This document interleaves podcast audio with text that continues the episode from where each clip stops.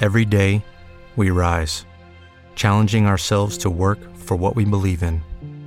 At U.S. Border Patrol, protecting our borders is more than a job, it's a calling.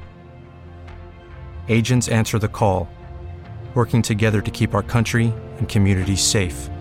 If you're ready for a new mission, join U.S. Border Patrol and go beyond. Learn more at cbp.gov/careers. Come mai nei racconti della risurrezione, o meglio nei racconti delle apparizioni del risorto ai discepoli, i discepoli non riconoscono Gesù?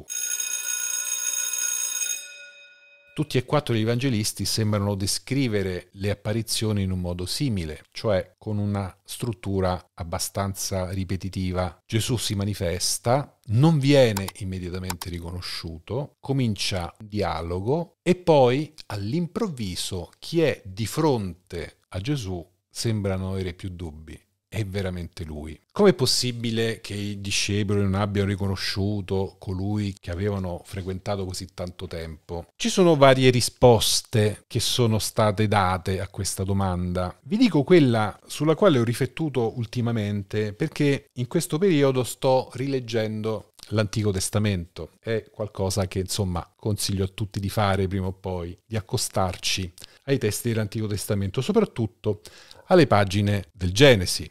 Nel libro della Genesi Dio si manifesta agli uomini, si manifesta ai patriarchi soprattutto. Quindi ha degli incontri con, uh, con Abramo, con Giacobbe soprattutto. E questi incontri sono abbastanza particolari. E il meccanismo è molto simile quando Dio si manifesta, si manifesta con la, con la, presenza, con una presenza di qualcuno che apparentemente non è diverso da chiunque altro. Come i tre angeli che vanno a trovare Abramo a Mambre, o come l'angelo in cui si imbatte Giacobbe prima di lottare con lui. C'è quindi qualcuno che lì per lì non viene identificato, accade qualcosa e mentre questo accade a un certo punto avviene un riconoscimento. È come se la presenza di Dio uscisse, diciamo, dalla invisibilità e entrasse nel nostro mondo, si teletrasportasse questa presenza, diventando a un certo punto concreta e innegabile. Così è l'esperienza di Dio come viene raccontata nel libro della Genesi, quella che viene definita anche l'esperienza dell'angelo. Ricordiamoci che nelle prime pagine della Bibbia l'angelo non è una creatura indipendente da Dio, ma è una manifestazione di Dio stesso. L'angelo è proprio questa apparenza, a volte anche quasi fisica, perché c'è un contatto sensibile, che a un certo momento si svela e viene scoperta non come una presenza qualunque, non come una presenza umana, ma come la presenza di Dio che lì sta comunicando e parlando con, con il patriarca, con il profeta. Il Gesù risorto, nel racconto dei Vangeli, si manifesta esattamente come si manifesta Dio nell'Antico Testamento, cioè con una presenza che all'inizio non si riconosce, ma che poi, dopo uno scambio di parole, dopo alcuni eventi, diventa chiara e innegabile. Il risorto quindi ha una caratteristica divina nel suo manifestarsi, non è semplicemente l'incontro con qualcuno che prima era morto adesso è vivo. Il risorto è appunto risorto, cioè non è semplicemente risuscitato, non è il racconto della storia di qualcuno che si credeva morto e poi si è incontrato vivo, è l'incontro con qualcuno che si credeva semplicemente uomo, quindi mortale, ma che ora si scopre vivo, eterno, immortale e divino. Quindi le apparizioni di risorto sono in realtà una manifestazione piena del divino, sono una vera e propria teofania. Ricordate quando Gesù diceva come saranno gli uomini nella vita futura? Saranno i sangheloi come angeli e Gesù si manifesta come vivo ai suoi esattamente come gli angeli dell'Antico Testamento, cioè come una comunicazione diretta, fisica, sensibile, ma nello stesso tempo misteriosa della presenza di Dio.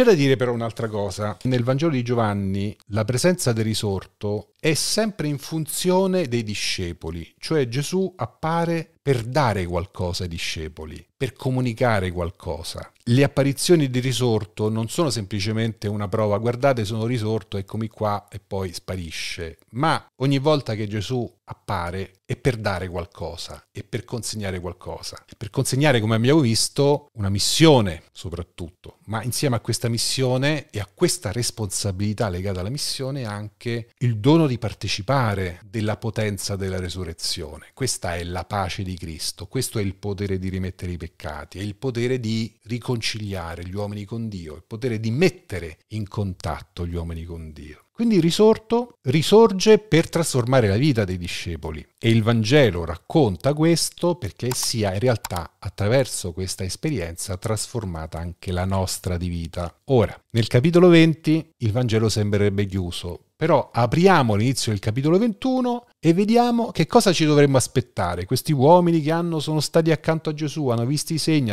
hanno ascoltato le sue parole, lo hanno visto risorto, che fanno? Tornano alla vita di prima. E eh no, e che? Andiamo a pescare, io vado a pescare. Eh, insomma, Gesù ha detto andate in tutto il mondo, siate testimoni, vi, vi do la pace. E loro che fanno? Tornano a pescare. Pietro torna alla vita di prima. E Pietro conferma anche di, ave- di avere la caratteristica di un leader, perché poi fanno tutti quello che fa lui, cioè tornano tutti a pescare pescare, vanno tutti a pescare. Ed è lì che Gesù li aspetta. C'è in sospeso questo dramma. Questi uomini che hanno incontrato il risorto, però sono ancora irrisolti, cioè tranne Giovanni, quello che noi pensiamo sia Giovanni per la tradizione, tranne il discepolo che Gesù amava che stava sotto la croce, tutti gli altri se la sono data a gambe quando Gesù è morto. Quindi c'è qualcosa ancora che manca, c'è qualcosa da risolvere in questi uomini. E chi è rappresentativo dell'atteggiamento che hanno avuto tutti? Pietro, colui che l'ho rinnegato. Slancio emotivo, sì, morirò per te, sarò sempre con te, eccetera, e poi fuga. E a questo punto, dopo averlo visto risorto, dopo aver ricevuto tutti i doni, lo Spirito Santo che fanno? Tornano alla vita di prima, tornano a pescare. E lì Gesù li aspetta di nuovo, perché è chiaro che manca in loro ancora qualcosa, manca la fiducia di essere stati veramente trasformati e perdonati. Soprattutto in Pietro c'è qualcosa di risolto. Comunque sia, chi ha scritto, che sia lo stesso che ha scritto gli altri 20 capitoli, o che sia un'altra mano che ha aggiunto questo ventunesimo capitolo, voleva risolvere il problema di Pietro. Qual è il problema di Pietro? Ha rinnegato. Allora Gesù pone Pietro di fronte all'incontro diretto con lui. Questo incontro avviene attraverso l'esperienza di qualcuno che ti cambia la vita, che ti feconda l'esistenza, che per Pietro significa, l'abbiamo visto anche nei racconti dei sinottici, l'incontro con qualcuno che, che è capace di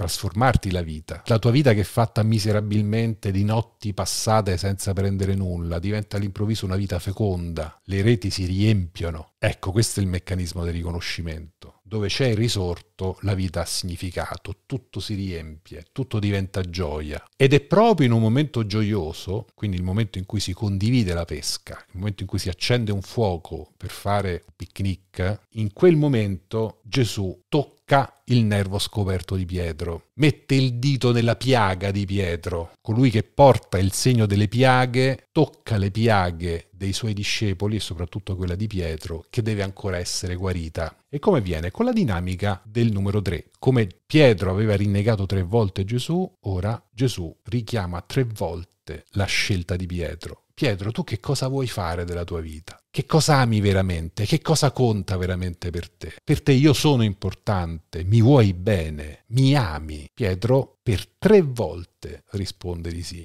Ogni volta Pietro fa un passo in avanti fino a arrendersi completamente. Va bene, ho capito. Dove vuoi andare a parare? Mi arrendo. La mia vita è tua, ti consegno tutto. Ed è in quel momento che viene rinnovata la missione di Pietro. Gesù conferisce a Pietro finalmente, e lo dice con chiarezza, la possibilità di fare quello che non aveva fatto prima. E l'allusione è precisa. Pietro aveva detto, io morirò insieme con te e lo farò per te. E a questo punto Gesù gli dice, un giorno qualcuno ti prenderà e ti porterà dove tu non vuoi. È un chiaro segno che quello che tu mi hai promesso lo potrai adempiere, ma lo potrai fare perché prima l'ho fatto io. Come io ho dato la vita per te, tu che mi hai veramente ora potrai dare la vita per me. E in questo momento di vera riconciliazione, dove veramente tornano i conti, non solo Pietro si sente completamente perdonato, ma si sente anche completamente coinvolto. E da quel momento la vita di tutti i discepoli cambia non saranno più pescatori, ma pescatori di uomini. È come se il racconto, ricordate che nei sinottici, in Luca soprattutto, ma veniva raccontato all'inizio, Giovanni lo trasferisce alla fine come un impulso proprio a raggiungere noi. Ricordate che noi siamo rappresentati in queste ultime pagine del Vangelo proprio dagli Apostoli. Noi siamo, noi che oggi crediamo qui a distanza di migliaia di anni, noi che siamo qui a parlare di Gesù, siamo qui perché i dodici hanno fatto ciò che Gesù gli ha chiesto. I dodici hanno adempiuto la loro missione, i dodici hanno dato la loro testimonianza, hanno dato la loro vita e questo è stato possibile perché Gesù l'ha data per primo. E ciascuno di noi è coinvolto in questo dono, in questo servizio, in questo essere pescatori di uomini. Quindi, come a dire, ecco, Pietro adesso tocca a te, cari amici, adesso tocca a noi.